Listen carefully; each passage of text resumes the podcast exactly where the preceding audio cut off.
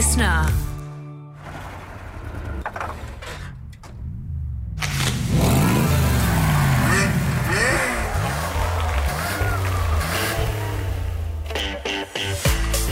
Welcome to a very special edition of the showroom, all part of the car sales suite of pods here at LiSTNR. Greg Rust with you, joined today by Feann Torr. Great to have you with us. Uh, you've come in, I think, in thongs. Am I right in saying you've probably got a surfboard in the back of the car? Would you drive in today? Come on. This is correct. Uh, Porsche Macan T Oh. does does fit a surfboard, and uh, good to see you, Rusty. G'day, everyone.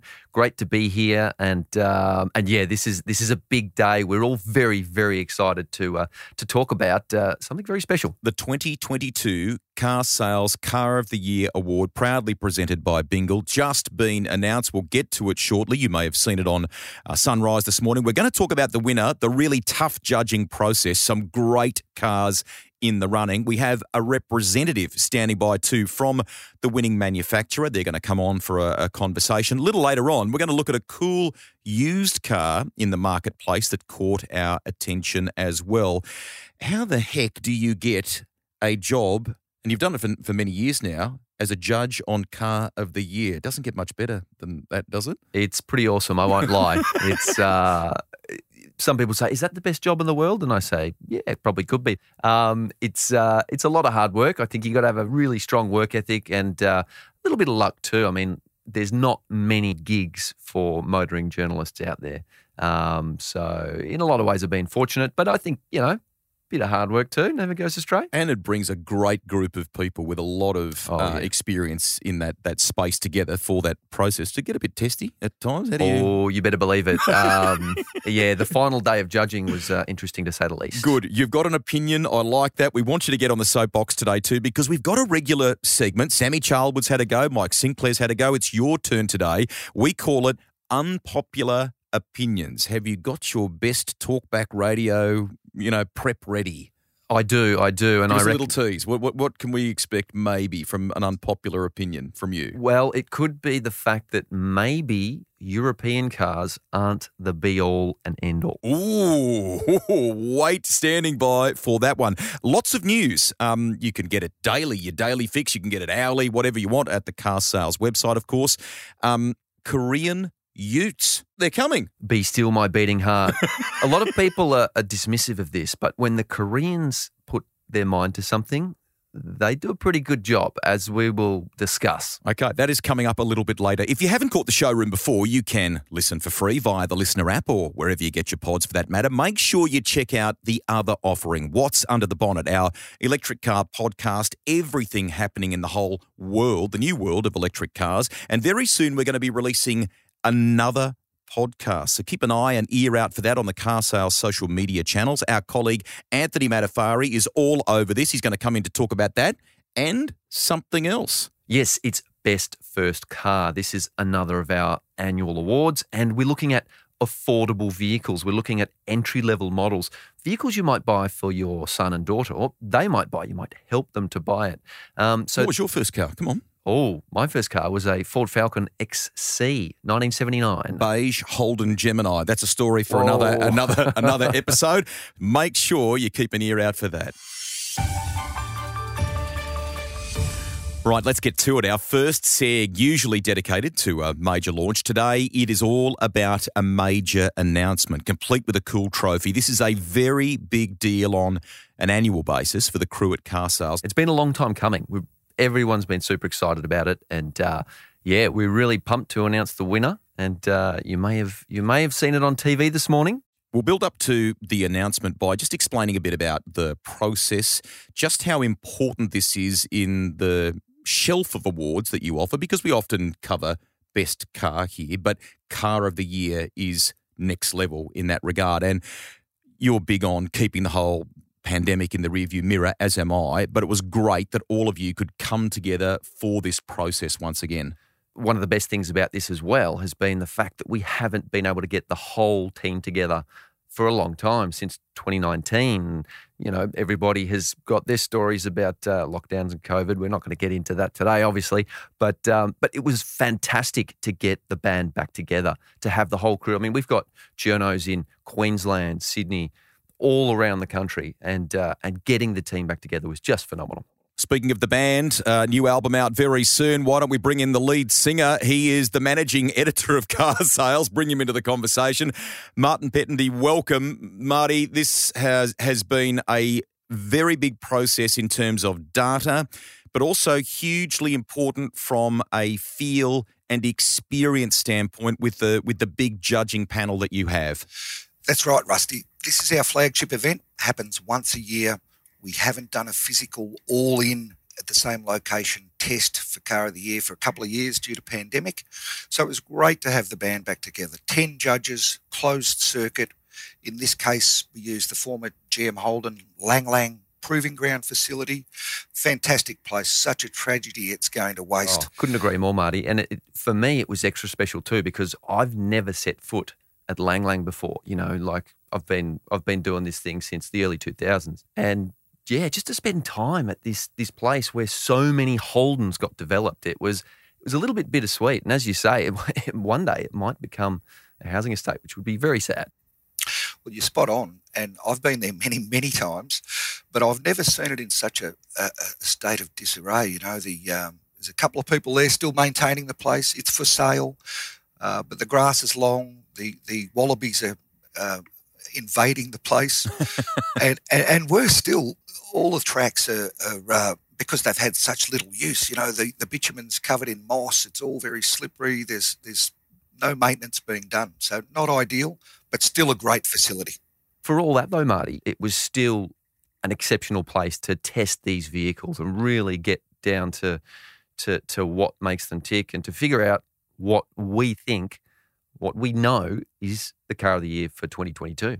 Totally right. It's still one of uh, only three or four proving grounds in Australia. It has a high speed bowl around the outside, although we didn't use that. Um, we primarily focused on the, the ride handling track, which has replicates all sorts of road obstacles you might face on a daily basis. As we kind of peel the onion here and look at things like eligibility criteria and, and the process that you go through, it's probably worth telling listeners just the whole reason behind why we do this. I mean, I mean, we love cars, we love uh, evaluating them, but it, it is about helping the public make really good informed choices and decisions, isn't it? It is, Rusty. As I mentioned earlier, we do a monthly best award. So that's by segment, whether it's a small car or a large SUV or everything in between, including utes. This is our best of the best award. So it's comparing all cars against a set criteria, not against each other's you know, it uses the same set of data that we compare cars against comfort and convenience, technology, safety, seat of the pants driving. But all of that is weighted at a 50% ratio against Red Book cost of ownership data. Now, last year it was 40%. This year we've upped it to 50. And that 50% component includes all cost of ownership parameters. You know, other than price, there's depreciation, there's running costs, including fuel, tyres, insurance, finance, after sales provisions, warranty, roadside assist, service costs, um, technology, and bonus points that are issued by the Red Book judges. So that's half of the vote. The other half is judging in our traditional best awards format. Well, that's it, isn't it, Marty? I mean, we, we're consumer advocates first and foremost. We want to expose the latest tech, find the latest innovative vehicles, but also value for money is hugely important. And that's where that Red Book data comes in. And that, that's obviously why it has such a heavy weight in the judging. It is key to Car of the Year. Red Book has data no one else in the industry has. We combine that with a 50 50 ratio, judges and Red Book data, to come up with a, a unique pecking order that perhaps other Car of the Year awards don't necessarily cover. Just drilling down on the eligibility criteria for a minute. I mean, it, you have things in there like um, reversing camera across the range, uh, five star ANCAP rating is a must, isn't it? It is, Rusty. None of that's changed. Uh, in fact, it hasn't changed for many years. The key criteria for car of the year eligibility is that it must be an all new or at least substantially upgraded model. So major midlife facelift at least. Uh, obviously, series production model that's available to the public and also available for us to test by October 31. So the end of last month, in fact, um, needs to be priced under $250,000 or at least one variant thereof. And crucially, two safety non-negotiables are reversing camera and autonomous emergency braking, which I think is the greatest contributor road safety since the seatbelt. Finn, can we get into with both of you here, with Marty for that matter too? I mean, I mean, you've got hundreds of eligible cars to choose from here. How the heck do you whittle it down to the the contenders? Well, it's a lot of arguing, Rusty. um, look, it, it's a fascinating methodology to to drill down and figure out what goes into those final because we have it goes from hundreds of eligible cars into about 30 contenders. And then those 30 contenders go into 12 finalists. And it's those 12 finalists 10 that we pick and two wild cards. Those are the 12 cars that we take to lang lang. We spend a full week testing. We do urban testing. We sit them in a in a in a static array and we we pour through them we go over every feature everyone uh, gets to ask questions, and and it's a it's a fantastic way to get into these cars, and we we really do get right down into the nitty gritty. It's it's it's a phenomenal process. Righto, Marty, reveal the ten finalists and the the two wild cards that uh, that Finn was just talking about. Yeah, Rusty, it was a pretty diverse group again this year, and I guess no surprise that we had nine SUVs in the field this year. That's a reflection of the market. Five of the EVs were also SUVs, and all of those vehicles were dedicated um, electric vehicles. So we've got vehicles as diverse as the BYD Atto 3, an all new dedicated SUV from a Chinese startup. At the other end of the scale, we've got the new Jeep Grand Cherokee, which is a full size seven seat luxury family SUV with no electrification. In between, there's everything from a Tesla Model Y, which is the sister model to the Model 3, the Kia EV6, the sister model to the Hyundai Ioniq 5, the Genesis GV60, which is another dedicated SUV from Hyundai's luxury brand. Very impressive vehicle. But there can only be one winner. I'm glad you say that. Can we get the sound effects department to roll a bit of a bit of drums for us, please? Bit of drum roll action here. Marty, who the envelope's already open. Tell us who the winner is. Rusty, I'm pleased to announce the car sales car of the year for 22, proudly presented by Bingle, is the Kia EV6. Congratulations to everybody at Kia Australia. I would imagine it was difficult to narrow down that one final standout. What were the standout things for you? What gave it that little edge? First and foremost, for me personally, the suspension tune. It's one of the only vehicles here that they take the springs, the dampers, they have a dedicated Australian team that tunes it for local conditions. And on that that ride and handling track in Lang Lang on the proving ground, it was just phenomenal. In the city as well, it just it ride and handles so well. It's it's it's a very impressive vehicle, but as well, it's it's it wins a lot of kudos for its innovation. I mean, it's an EV. A lot of people love them. A lot of people don't but it's got this V2L, which is vehicle to load system. So basically, you've got a three pin power point um, inside the car and outside the car. You can plug in a projector, you can plug in a, a fridge, uh, charge your laptop, do anything you want. Little things like this really help it out, and it's it's a reasonably good size too. There's pretty good room for a full family in there. Righto, Marty. What about your uh, take on this? Look, I think is right. There's always big debate when it comes to car of the year, and you could argue the result is not a surprise given the EV6 is the sister model to last year's car of the year. Um, it narrowly missed out. The Kia EV6 didn't quite arrive. Uh, there's a massive long waiting list. The, the, ride handling package is locally tuned and vastly different to the Ioniq 5. But there are other reasons the Kia came out on top. And firstly, it was an almost unanimous vote from most judges for 50% of the vote.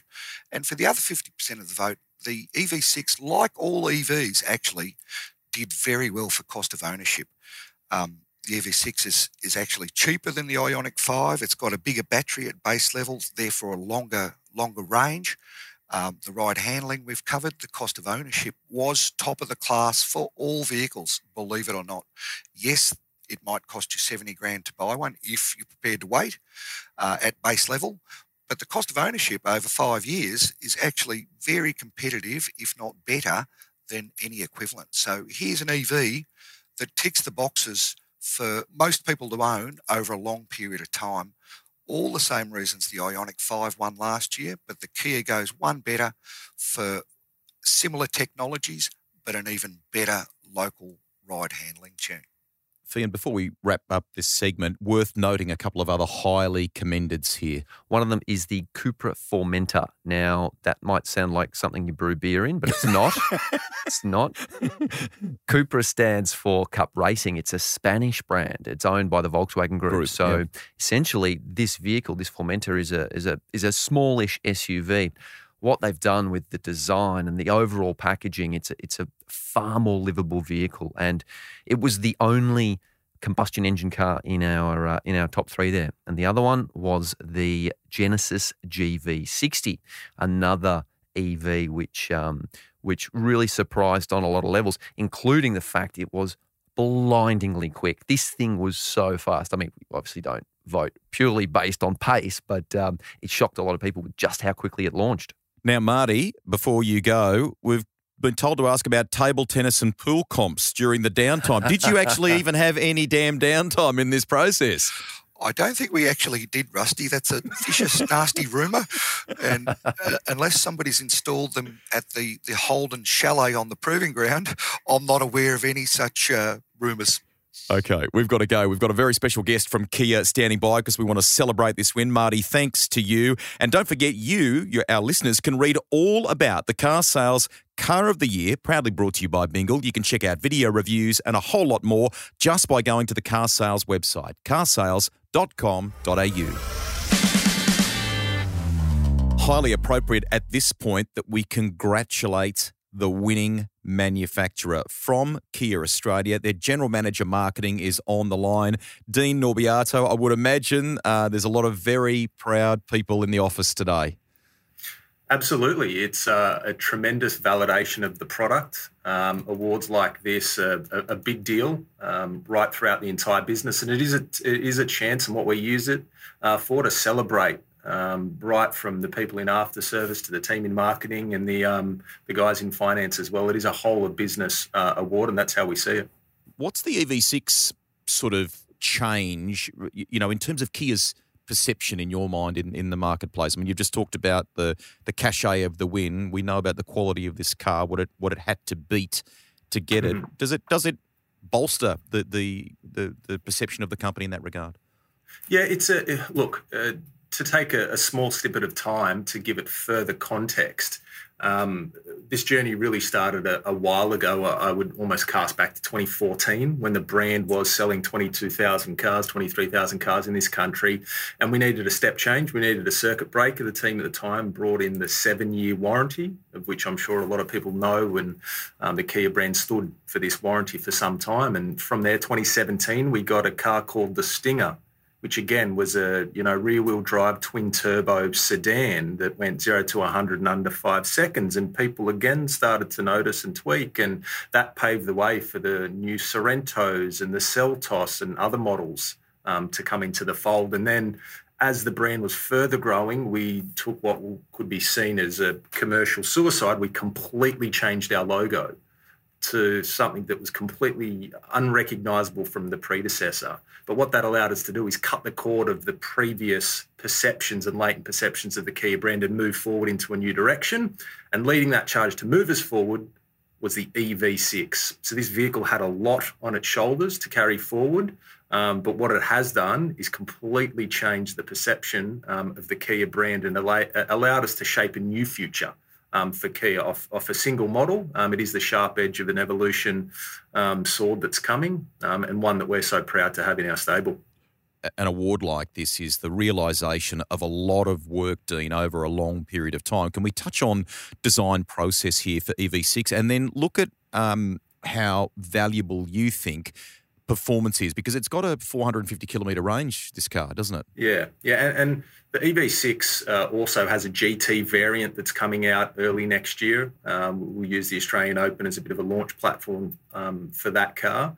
But what we find, I mean, we do a lot of research, both quantitative and qualitative, of the consumers about what they like um, and why they're purchasing electric cars. And obviously, the you know good for the environment is an element that they will um, uh, that they will tick and, and rank quite highly on the reasons to purchase. But when you actually uncover it further, the performance aspect of EVs is really what gets people going. What we're looking at at the moment is a lot of high end stuff. You know, if you look at what Yeah. BMW and Mercedes are doing, all their EVs are very expensive. You know, they're they're Yep. close to six figures.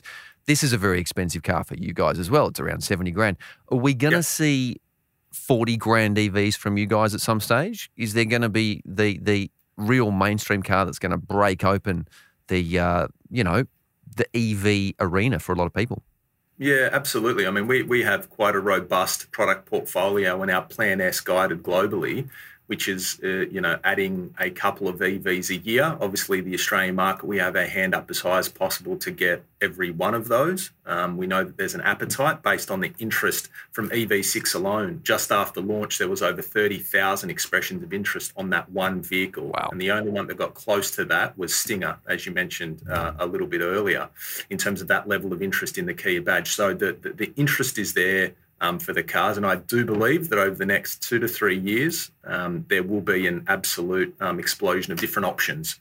Call it entry level up to performance to family, up a large SUV. I mean, the EV9 that's coming um, uh, globally being released next year. We're talking like a seven seat SUV that, uh, again, um, something that we've very much got a hand up in the Australian market um, to, to bring it down under. Uh, that's going to be huge. That um, that large SUV segment is very popular. It's, it accounts for a huge amount of the uh, roughly one million annual sales we see in new cars in Australia every year. But there's another segment that is also huge, and you probably know where I'm going with this. Um, the hay haulers, mate. up. The hay haulers, dual cab utes. Um, you've got companies like Ford and Toyota who sell an incredible amount of utes every year in Australia and globally, whereas the Koreans, Kia and Hyundai, the two biggest Korean car brands, are conspicuously absent. Um, but Yes. it's my understanding. In fact, it's not my understanding. I know that you guys are working on a ute. We've seen spy pictures of this ute very recently, and everyone's very excited. Can you tell us anything about it? Um, I can tell you that prototypes, like the one that I'm sure you're referring to, often get driven around the R&D centre all of the time. Now, that is about as much as I can comment on said vehicle that you mentioned, without me jeopardising what I love to do, which is my job at Kia. We touched on it earlier, um, Rusty and I talking about the uh, the car of the year 2022, and one of the takeouts I had was how well the EV6 rides and handles. Now, you guys are one of the few car makers in Australia that every single car you bring here, you tweak the suspension. You've got a guy in Australia, what's his name? Ga- Gambold? Graham. Graham Gambold, yeah. Yeah. Freakishly good at what he does. And he makes the cars drive better, essentially. How important has that been to changing the perception of the brand as well? Yeah, I mean, as much as we can localise our product to the Australian conditions, the better. We have quite unique roads. It is funny, Graham, the, the guy that you mentioned, uh, he, he aims at potholes. The, the, the stuff that he does to our cars That's scary.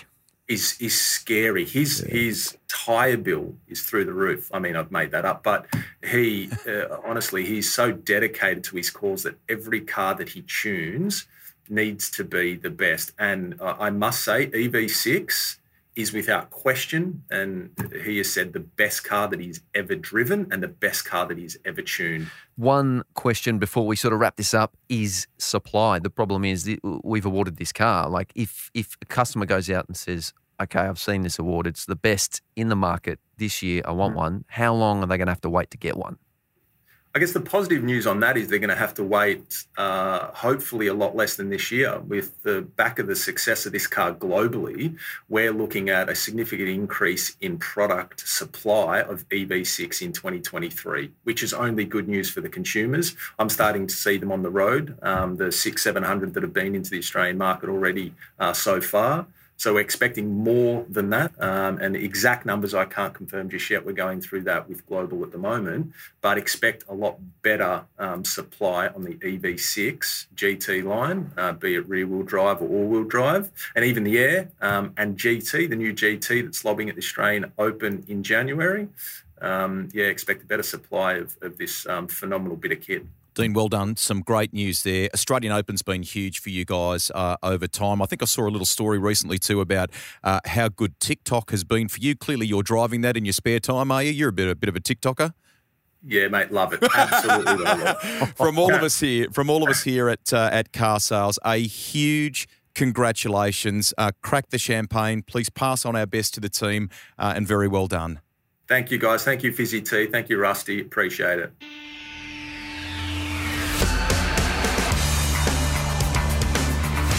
I love this next segment. We call it unpopular opinions, stuff that kind of goes against the grain, maybe born out of observations that we have made in the automotive landscape, but majority rules do not apply here. Right, Finn? Time for your unpopular opinion. Korean cars have caught up to the Germans. Ooh. Now, let me tell you why. And that's because there's this stigma around Korean cars. People think of the Hyundai Excel, little little shitbox from yonks ago that kind of fell apart. They were cheap, they were cheerful. No longer the case. Correct. Everything they do has just kept improving almost year on year. And, and it's been coming for some time now. I can remember, I can't remember whether it's Hyundai or Kia, it might be Kia. They, they poached Peter Schreier from a, a design Precisely. sense, uh, uh, from, from the German. So, see, he'd been working on German cars and they were trying to Yes. influence that for, uh, you know, many years ago now, weren't they? Every facet, and let's start with design. As you say, Peter Schreier designed the Audi TT, one of the most iconic vehicles Mm. out there from Germany, and uh, and they poached him, and and and he transformed what both Hyundai and Kia vehicles looked like, and that was the start. And then they just went crazy with quality control. I mean, almost every car has heated and cooled seats. You've got to pay for that in most BMWs. Mm. You want cooled seats? Uh uh that's going to be three grand. Mm. It's impressive. You know what has just happened, don't you? Among all of your colleagues at uh, in Germany, they've just gone, Vieren Scheiße. I'm a persona non grata now. That's right. Righto, Rusty, let's flip this around. What is your unpopular opinion? The boot is dead. It is in the automotive design trash can. What? You've just blown my mind. Explain, please. Explain. I have teenage kids. I have a a Ute which doesn't get used as the maker intended. It is now the new family truckster for all of their shit. Uh, un- unless you've got a hatch, you're wasting your time. And I reckon in the future, boots and cool boot lid spoilers are going to become one of those things that we almost look at as retro. How cool was that? How cool was that era? A bit of a, an anachronism. But you're gonna you're gonna take me apart here, I know, because you carry around with your surfboards and stuff like that. So dispel my theory, dispel my opinion. Come on. Well, yeah, I, I mean, I've got two little kids. I need the pram. I need all their junk. Whenever I go out, you have to pack a whole bunch of garbage in the car. So is a standard boot good enough for that now? Because I don't think it is. yeah, we've got a mid-size SUV. It's pretty cramped for, you know, family of four, I'll tell you. Now, if you've got an unpopular opinion on cars or motoring that your mates just reckon is dead set wrong, don't worry. We will listen to you. We might humour you a little bit, but we will listen. What is your unpopular opinion? Hit us up, podcast at carsales.com.au. Christmas might be fast approaching, but that doesn't mean a break for the car sales team or the podcast that we produce here at LiSTNR for that matter. Make sure you subscribe to the showroom and What's Under the Bonnet so you never miss an episode. We'll be rolling them out for you to enjoy over the course of the break. Perfect for a holiday road trip or a flight to somewhere in the sun. Uh, while you're enjoying some much needed R&R or if you're working while everyone else has taken off, we give you permission to play our pods in the office. Uh, and if something from our convo catches your attention, the place to go to find out more, carsales.com.au.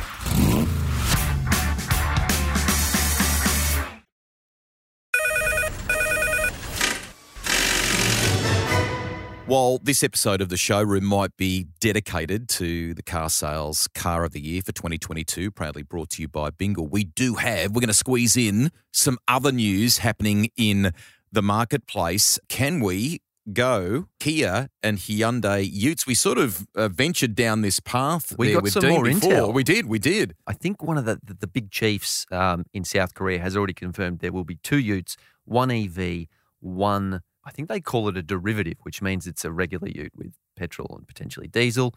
This is huge. I think the Toyota Hilux, Australia's top selling car for the last, I think, six years, huge vehicle, will be quaking in its boots. When a company like this puts its significant resource behind a, a new vehicle, a new venture, they don't do it half-assed. Porsche releasing a 911 exhaust inspired soundbar. This is this is pretty this is pretty interesting. Um, little bit more left of field. So it, they've taken an exhaust system from a uh, from a 911 and it becomes your audio system at home. This is for the ultimate Porsche fans, I guess, Mhm. because anything Porsche does is not cheap. You know that this But is, you know it's uh, done well though. Oh, Mm. definitely. You Mm. know, Porsche design, they know their stuff. Their engineering is out of this world. Something a little different in the offering from car sales and maybe with a little bit of self indulgence, but we're okay with that. That is that Todd Kelly, ex supercars racer Yes. and very successful team owner, kept one of his Nissan Altimas, which was car sales backed at the time. And his young fella, who's just turned 17, Mason, he took this thing for a burn recently and went pretty good. He was quick. I mean, it's no surprise. It's Yeah, no, like it's- exactly chip off the old block. yeah, it's like you know Mickey Doohan's kid. It's like you know there, Yeah. there's so many of them out there. And look, this is your wheelhouse, mate. You tell me about this. I, I love it. So it was uh, a part of um, some sports sedan racing. He was in the national sports sedan field, um, brought home some very, very solid results. I just love thinking that his brother Rick Kelly, who won those races with uh, with Greg Murphy, Todd's brother, I'm talking there, Todd, who raced for Holden Racing Team among others. Mm. Um, now. Todd's young fella Mason is is racing, kind of keeping the family love for it going. We wish him well with that. That is uh, that is great, and I love the fact that Todd's kept the Altima, which wasn't a loved car unless you were No. going to a car rental company, and you might have you might have found one there. You wouldn't find many on the roads in Australia, but they race them here. It, it's interesting. Yeah, it's a huge car in the US, one of the Yeah. top selling cars along with Camry and that sort of stuff. But it never took off in Australia. But they raced it because they tried to. That, that was part of the marketing. Can we get more people interested?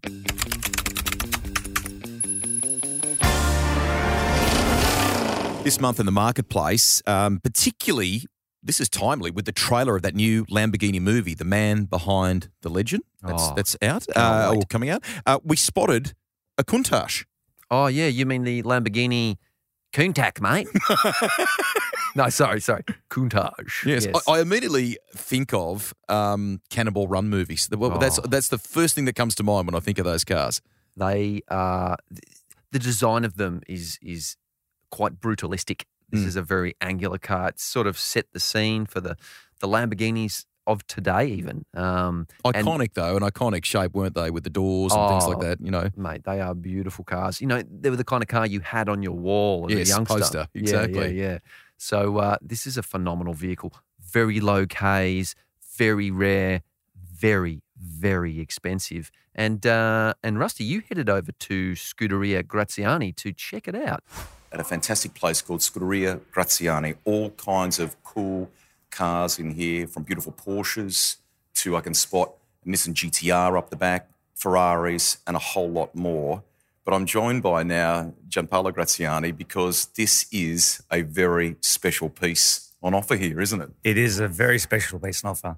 We've got here a 1990 uh, Lamborghini Countach. Countach is actually the only Lamborghini that was not named after the Raging Bull. So the Countach translates loosely to plague, which is an old northern dialect in Piemonte, um, used by the locals to describe amazement or even admiration. The Countach is a model in Lamborghini that really took Lamborghini to a whole new level. It first appeared, if I'm correct, in the Geneva Motor Show in 1971, and it immediately made an impact on people. And it went into production three years later in 1974, and it ran for about 16 years. It was a 16 year love affair till about 1990. They wanted to make a statement that they cared as much about the design of the car as well as its performance. So if you can look to this beautiful car, you see the very lovely, sleek, angular, sharp, I guess, aggressive lines, the you know protruding wing, the massive and powerful V12 engine. It really was something that you just didn't see in that time.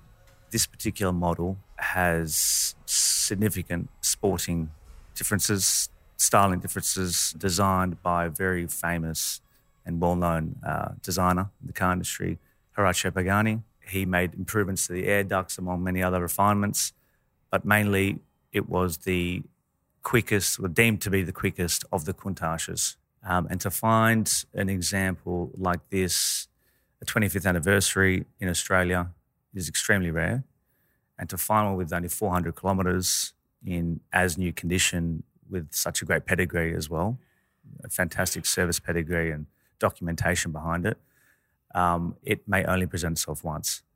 Big question is, why would you sell it if it's if it's something so special? Well, he's had the car for a very long time, um, and he imported this car at the beginning of this year from the UK. He actually had Lamborghini Italy call him, poached him to try to purchase the car off him. They wanted to purchase this car and put it into the Lamborghini Museum, uh, but the owner, who's a very dear client of ours, he wanted the car to stay in Australia. Without getting too much into, it, I guess he just he feels like it's time to part ways with this raging bull. You said it yourself about naturally a piece of art like this comes with a you know a pretty significant price tag. Can you give us at least kind of a, a range that we might expect this to to be headed for? Yeah, listen, um, we're asking $2 million for this car, which is uh, deemed to be on the top end Mhm. in, in the Countach range. And we're, we're very optimistic to get close to the sticker price. Well, it's been an honour to come in here and have a, a look at this today. I could spend all day walking around at some of the jaw-droppingly beautiful things. Um, go well with it. Thanks very much. Thanks for having me. This is a huge episode. Joining us in studio now is Anthony Matafari. Hello, everyone. Mads, how are you? I'm doing well, Rusty. Fizz, G'day, how are you, mate? good, good. Now, now, how the heck you've got a very cool podcast coming. Trailer's going to drop very soon. We can't give too much away just yet, but can you tease a little bit about what you might be up to? Come on. Look, we're going to be hitting the streets with some celebs. Ooh. Uh, they're going to be driving their cars as I ask them some really deep and meaningful questions about cars, their life. Ooh. It's quite scary. Some of the guests we have um, probably shouldn't have their license, to be honest. Ooh. But um, I was going to ask, what's the driving level like? But let's wait for the uh, podcast. you- you'll, you'll uh, all will be revealed in due course. Right. Um, so we've teased that. Keep uh, an ear out for it. Across the car sales social platforms are all right here on LiSTNR. Thank you for coming in today because we are here to talk about best first car. Yes, uh, it's a big milestone in many people's lives. And because that is the fact, Car Sales has decided that the uh, first week of December every year is First Car Appreciation Week. Awesome. So not only do we announce our best first car um, based on new car models, we also have advice for parents of kids learning to drive and buying their first car. People who are getting their first car and everything you should know about that.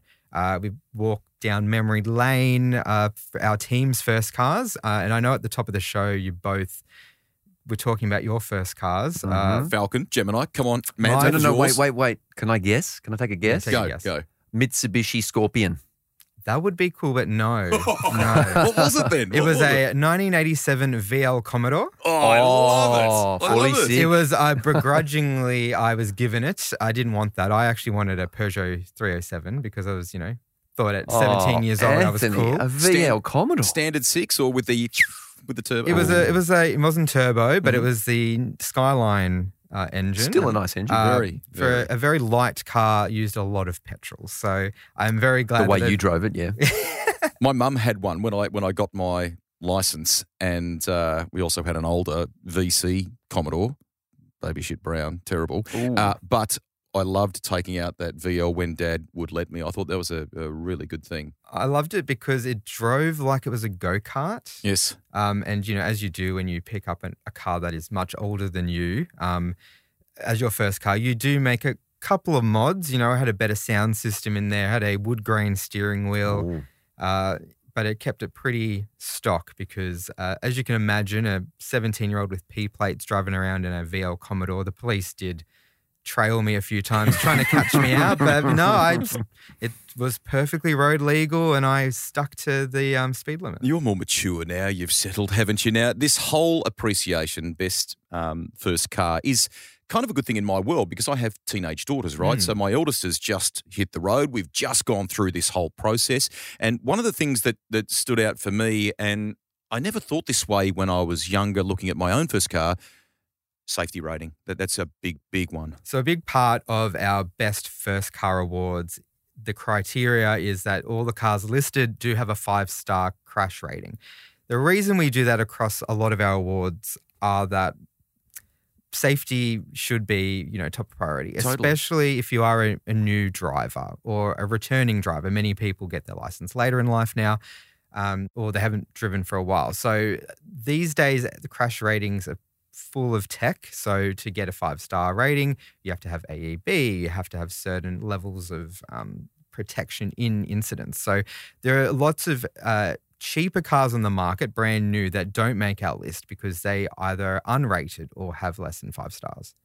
So we're, we're not going to name and shame here, are we? no, but um, there is cars that won't make the list that are some of Australia's cheapest include the MG3, the Suzuki Baleno, even the Suzuki Swift. So Hmm. they're either unrated or they have less than five stars. I know it's not a first car, but Ford Mustang doesn't have a very good safety score either, does no, it? yeah, things people might be surprised about, and you know, we will probably cover this off in a future podcast uh, coming to the car sales and LiSTNR networks. Uh, everything you ought to know uh, about crash safety ratings are things like the Mustang, uh, Suzuki Jimny.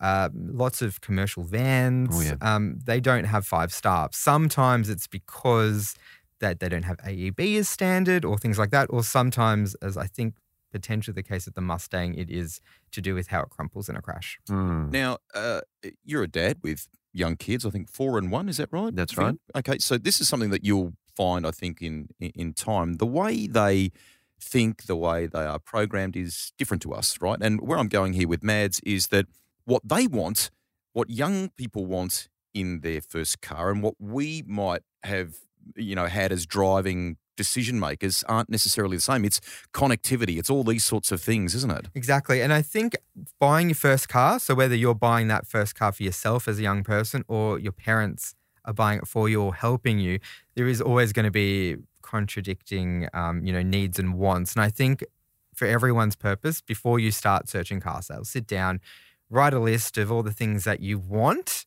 and all the things that you need. So you might want Apple CarPlay, but do you need it? Whereas, do you need seven airbags? Probably. I have Uh, a teenage daughter. She would say need. so that's the thing. Like, so with part of our first car appreciation week and best first cars, we, you know, we go through a lot of this advice. So if you are needing to have those conversations with your, um, you know, young adult uh, or yourself, um, you know, plenty of tips and tricks to get you through that journey. There's an exhaustive list of criteria that go into these awards, and, and we spell it all out in an easy to digest manner. It's um yeah, I mean we're proud of it, but we actually think it's it's a really good uh, good place to start. And every one of our best awards, as Rusty, I'm sure you're finding out as uh, we continue the journey together, uh, there's a layer of Red Book data. So, for those who don't know, uh, Redbook is uh, Australia's biggest source of uh, new and used car pricing data and information, basically uh, about all the nuts and bolts. Talks about cost to own, um, servicing, and all these kind of things that I would say 17, 18, 19 year olds probably don't think, Think straight about. away Mm, when mm. they go to buy the car. So Mm. there are plenty of car brands as adults people love to buy. And that's the thing. You got lots of downtime. Browse the site. Uh, you can daydream. You you know I know the you know from the classifieds that we've just talking about. You know you've got dream cars like Lamborghinis and stuff like that. But the reality is that during your holiday period as you're on the beach, probably look for a nice small hatchback that's going to get you from A to B safely, um, and then you can continue your journey from there. Every car has got a story, and I love first car stories. What became of the VL before you go? Come on, where'd it go? So, um, by the end of its life, so I think it was clocking up nearly 30 years, one of the sensors in the engine was going. So, um, it would just cut out. If I was stopped at the traffic lights, the revs would cut out. My dad is a mechanic, so he kept replacing it. I eventually moved on to a Holden Cruze, which is a totally different Oh, story boy. for another day. Um, I had that car for seven years, though, so Okay, it wasn't alright. too bad. Yeah. Uh, But then I handed the VL over to my brother. It didn't last too much longer. And then uh, I think it was sold for parts. There we go. We call him Mads in the office. You also get Matt a Ferrari, don't you? I, I think sure that's the other one. Thank you very much for coming in and chatting with Thanks, us today. Rusty. Cool Thanks, stuff. Piers. We are just about out of time. Feann Torr, you've done a super job in the co-driver's seat today. How did you find the showroom? we weren't Oh, too hard on you, were Look, we? First time here, and uh, it's been it's been awesome. Really love hanging out with you, Rusty. And uh, it, it- yeah, it's been good to get the word out there about car of the year, best first car, everything we do. I mean, we've got a wealth of uh, of information and data on our website. A lot of people think, oh, car sales, it's just where you buy and sell a car. The amount of editorial we pump out every day is massive. And uh, if you need advice, you need tips and tricks, check it out. That is the place to go. We would love you to subscribe to the podcast as well. Share, tell your friends about it, leave a review, shut that rusty up. That's another story. Uh, we will catch you next time on behalf of all of the team. It's been superb today to stop and to celebrate one of the big awards of the year for car sales. Car of the Year. Congratulations to everybody at Kia, all brought to you by Bingle, and we'll catch you next month. Bye for now. Listener production.